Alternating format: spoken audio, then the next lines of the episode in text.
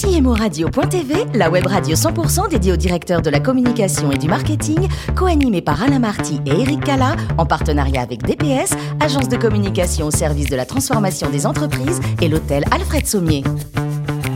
Bonjour à toutes et à tous et bienvenue à bord de CMO Radio.tv. Vous êtes plus de 11 000 directeurs de la communication, du marketing et dirigeants d'entreprise abonnés à CMO Radio.tv. Nous vous remercions d'être toujours plus nombreux à nous écouter chaque semaine. Vous pouvez bien sûr réagir sur nos réseaux sociaux et notre compte Twitter CMO Radio-du-bas TV. À mes côtés pour co-animer cette émission, Frédéric Clippé. Bonjour Frédéric. Bonjour Eric. Vous êtes président de l'agence de communication et de publicité 360 DPS. Et aujourd'hui, mon cher Frédéric, nous recevons Laura Fauduc, directrice marketing chez Alibaba Group. Bonjour Laura. Bonjour. Merci d'être avec nous.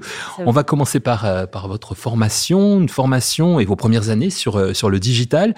Vous avez fait une formation en école de commerce à, Paris, en spécialisation marketing, et ce n'est que lors d'un stage que vous découvrez l'univers du, digital, c'est ça? Tout à fait, exactement. C'était en 98, 97, 98. J'étais, je suis rentrée en stage chez Trend Micro, qui est un, euh, ben, en fait euh, le, concurrent de Norton à l'époque.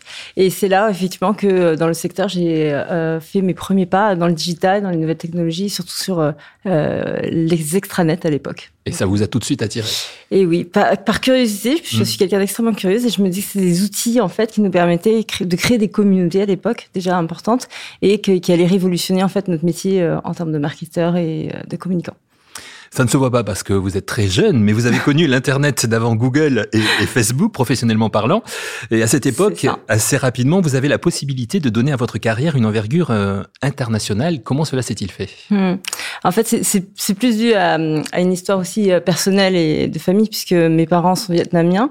Et pour eux, c'est important en fait euh, de pouvoir évoluer dans un milieu international et on ne sait pas de quoi le futur sera fait. Donc, je parlais anglais couramment déjà au collège grâce à des formations et quand je suis rentrée en agence, euh, je faisais partie des personnes qui étaient bilingues. Et donc, euh, je suis rentrée sur des comptes internationaux très rapidement.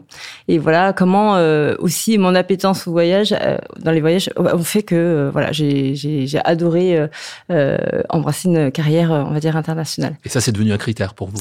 C'est devenu, en fait, plus qu'un critère, je pense que c'est devenu simplement une, un élément différenciateur à l'époque de ma carrière entre ma curiosité et les nouvelles technologies, le côté international assez rapidement où j'ai pu faire mes preuves euh, en agence sur des grands comptes comme euh, euh, Renault, mais également chez Disney, où effectivement je gérais déjà au niveau Europe pas mal de choses. Donc voilà, c'est devenu vraiment un, élément différenciateur. Alors vous avez connu, vous, vous en avez cité, des, grandes entreprises. J'aimerais qu'on s'arrête un petit peu chez, chez Puch, entre Barcelone et, et, Paris. Pendant six ans, vous allez développer le, digital dans cette grosse entreprise de, de mode et de luxe. Est-ce que c'est une période qui a été très formatrice pour vous? Oui, effectivement, je pense que chaque expérience et chaque entreprise ont été une, une expérience formatrice pour moi à plusieurs égards par rapport au métier qu'on fait, mais aussi par rapport à l'environnement. Donc, euh, Push est une entreprise familiale euh, catalane en fait qui travaille dans le secteur du luxe euh, et de la cosmétique. Et j'étais CDO, donc Chief Digital Officer à l'époque où c'était vraiment euh, la grande mode de la transformation digitale des entreprises. Et c'est vrai que ça m'a appris énormément de choses. D'abord sur l'excellence créative, puisque je pense qu'on travailler pour une entreprise dans le secteur du luxe appris ça. Euh, toute la partie marketing branding qui est très importante. Et euh, je fais une parenthèse parce que c'est vrai qu'auparavant, euh, je sortais d'agence, donc je revenais de chez Wonderman, WPP, sur des grands comptes comme Nokia ou Microsoft, où là, c'était l'excellence de l'exécution, de la créativité, mais dans l'exécution et des solutions et du PNL. Et c'est vraiment ça qui m'a permis aussi chez Push de développer, voilà, le, on va dire le département digital et la, la transformation organisationnelle et culturelle qui est très importante euh, pour les accompagner dans leur euh, voilà, dans, leur, euh, dans leurs avancées technologiques, on va dire.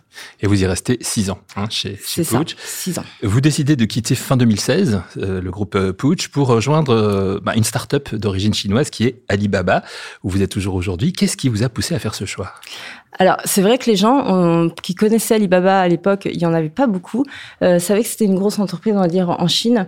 Et euh, dans la globalisation, en fait, quand ils ont commencé en 2015, fin 2015, début 2016, euh, ils ont euh, commencé à globaliser en ouvrant en fait des filiales, donc comme celle dans laquelle je suis rentrée, où on, on, était sept en fait quand je suis arrivée, j'étais à septième. C'est pour ça que je dis toujours que c'est une start-up, ça l'est encore aujourd'hui. Et les gens ont parfois du mal à comprendre effectivement cette double vitesse, on va dire, dans un grand groupe comme Alibaba. Mais en France, euh, on était sept, on a commencé cette aventure. Euh, pour moi, en tout cas, en termes de challenge, j'ai trouvé du challenge. Je trouvais que c'était aussi venant du secteur du luxe six ans auparavant, euh, un pays dans lequel en fait, il était important de comprendre l'accélération en fait qu'il vivait en termes de technologie, mais aussi pour les consommateurs, puisque ce sont des consommateurs qui drivent aujourd'hui plus de 30%, voire 60% d'après le BCG après-demain, les achats de grande consommation. Et comme j'avais un poste au niveau global chez Putsch, c'est difficile en fait en termes de ressources, de temps et euh, d'équipe de pouvoir se pencher sur un pays qui paraît si développé euh, sur ce sujet et qui en même temps a un, un entrée, un pas de porte euh, important pour, pour, pour comprendre puisque le paysage là-bas est totalement différent. C'est pas du tout les mêmes références et donc on va vraiment s'y plonger.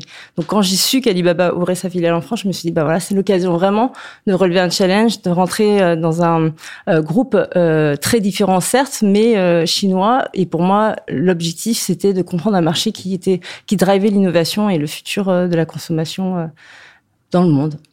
Alors, c'est en, 2016, lorsque vous rejoignez Alibaba France. Alors, avant de céder la parole à, Frédéric Lippé, euh, Alibaba, aujourd'hui, vous êtes combien? Et en chiffre d'affaires, c'est quoi? Alors, Alibaba, aujourd'hui, dans le monde, on doit être à peu près 120 000 employés mmh. dans 76 pays, il me semble. Et par rachat, on a fait pas mal de rachats récemment on en reparlera, euh, je pense, euh, bon, on va en plus tard dans cette interview. Voilà, peut-être rapidement avec Frédéric, qui a forcément beaucoup de questions à vous poser, ma chère Laura. Oui, ça, ça m'inspire, Alibaba. Dites-moi, Laura, quand on est leader dans tant de pays, comment on aborde la posture de challenger quand on arrive sur un nouveau pays? Par l'humilité. Je pense que c'est vraiment un, une des valeurs importantes chez Alibaba, c'est l'humilité.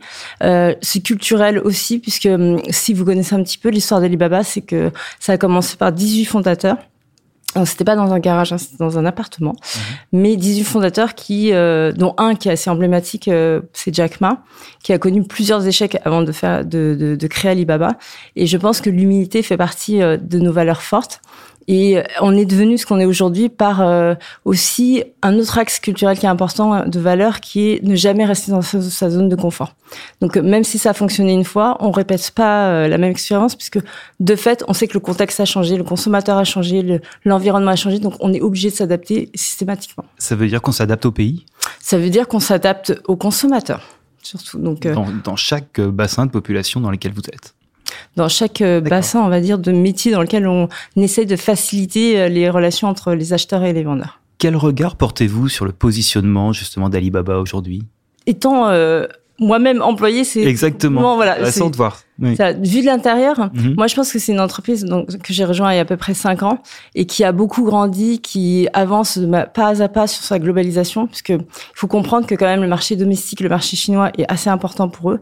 Et il n'y a pas beaucoup d'entreprises, même peu euh, en fait, d'entreprises qui se globalisent euh, de cette façon chinoise. J'entends. J'ai travaillé pour des entreprises américaines comme euh, Disney ou WPP et c'est pas du tout les mêmes stratégies de globalisation. Leur façon de faire est beaucoup plus pragmatique et beaucoup plus, on va dire, locale en termes d'empreinte. Euh, alors je vous reprenais tout à l'heure un tout petit peu, c'est pas tant par rapport au pays dans lequel on exerce, c'est plus par rapport au type de consommateurs, d'audience ou de partenaires. Donc ça peut être en B2B, de sociétés ou d'industries avec lesquelles on travaille, qu'on essaye de s'adapter. Donc mon point de vue sur une entreprise comme Alibaba, c'est qu'il y a une vraie humilité en fait dans leur façon de se développer et de globaliser, une vraie remise en question permanente. C'est pas toujours facile quand on fait partie des équipes puisque on est obligé de se réinventer tous les jours, de faire, de proposer des choses différentes. Et ensuite, mon dernier point de vue, mais qui est très interne par rapport à Alibaba, c'est qu'on avance extrêmement vite. Enfin, je trouve que l'accélération, la façon dont euh, euh, les choses se font chez Alibaba, elles se font très vite, elles se font de manière, je sais que c'est un mot qui a été très galvaudé, mais l'agilité, la façon dont on est organisé est vraiment, euh, voilà, en permanence remise en question. On est agile, on est résilient et on est, on travaille beaucoup en mode projet, ce qui est quelque chose quand j'étais chez Putsch, qui était, on va dire, beaucoup discuté, mais peu mis en exécution chez Alibaba, c'est pas de discuter, c'est de fait, on travaille comme ça et c'est vrai que c'est challengeant au quotidien. Alors Alibaba est un pur player, en tout cas en France, exclusif. Est-ce que vous pensez que le modèle va perdurer ou est-ce que vous voyez plutôt l'évolution vers un modèle qui serait du digital, comme on dit aujourd'hui? Alors, c'est drôle que vous souligniez euh, en France. Alibaba est un, un acteur technologique et il ne se définit pas en fait ni par le physique ni par le digital. Donc en Chine, effectivement, euh, on a une présence physique. On a des department stores, on a des boutiques, on a euh, effectivement des magasins, des restaurants.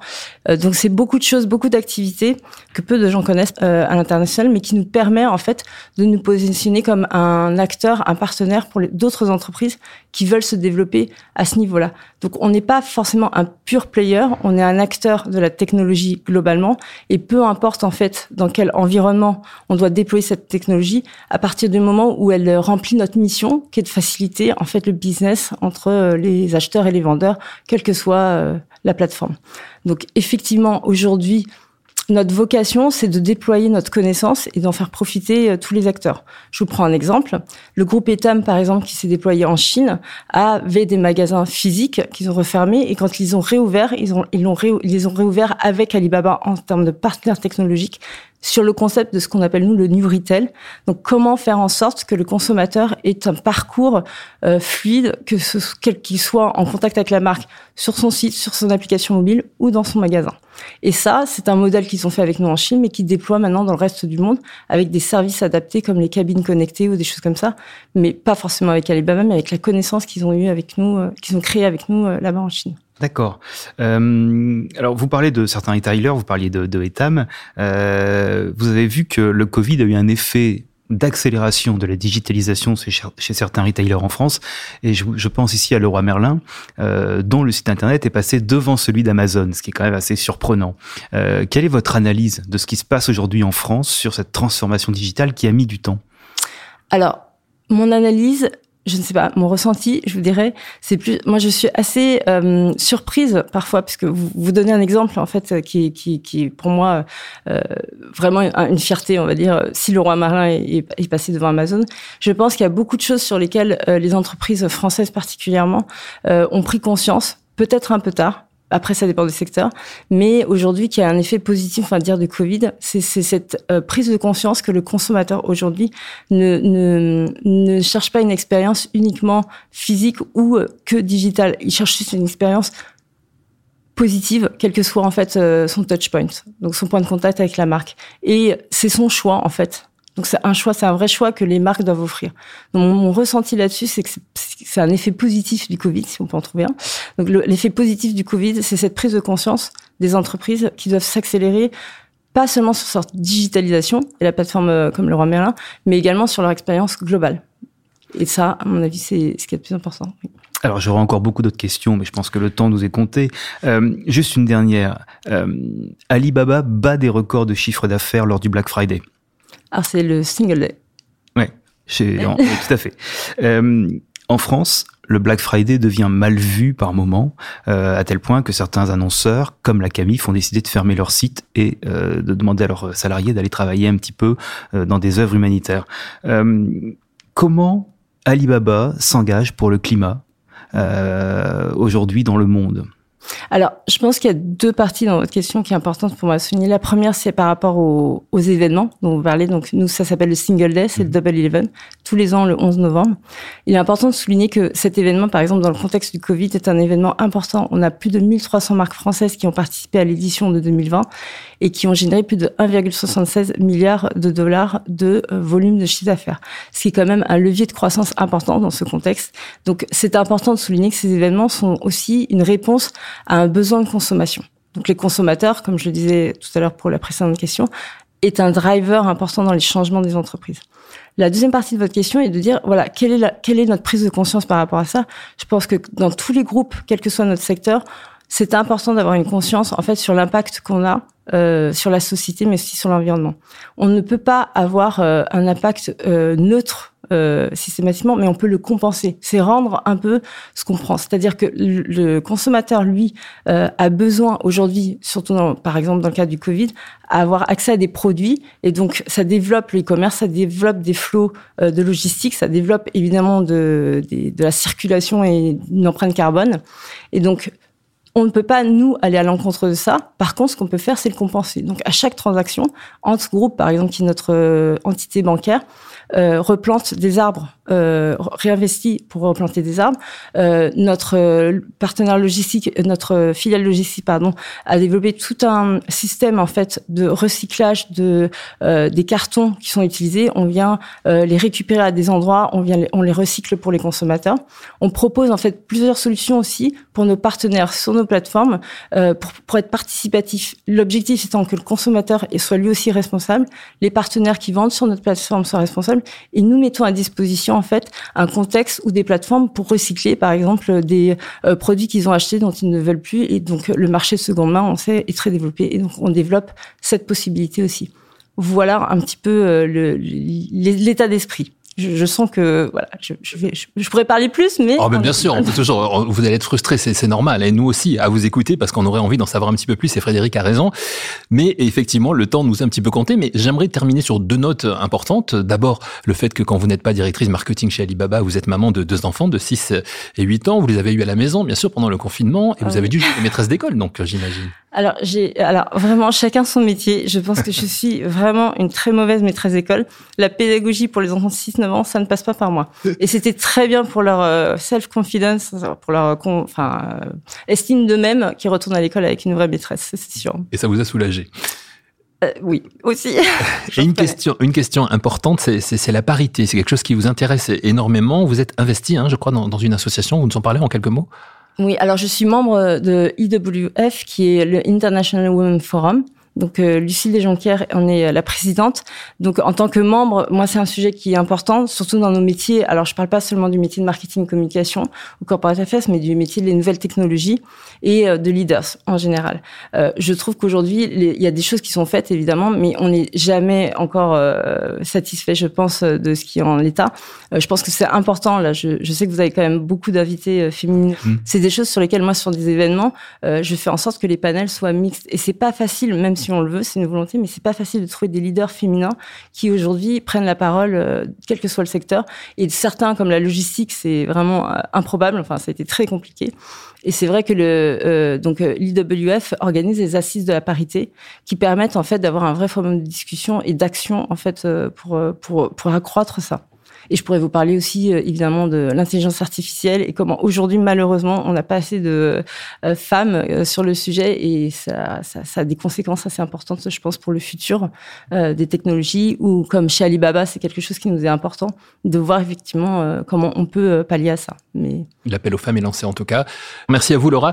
Merci mon cher Frédéric Clippé. Fin de ce numéro de CMO Radio.tv. Retrouvez toute notre actualité sur nos comptes Twitter et LinkedIn.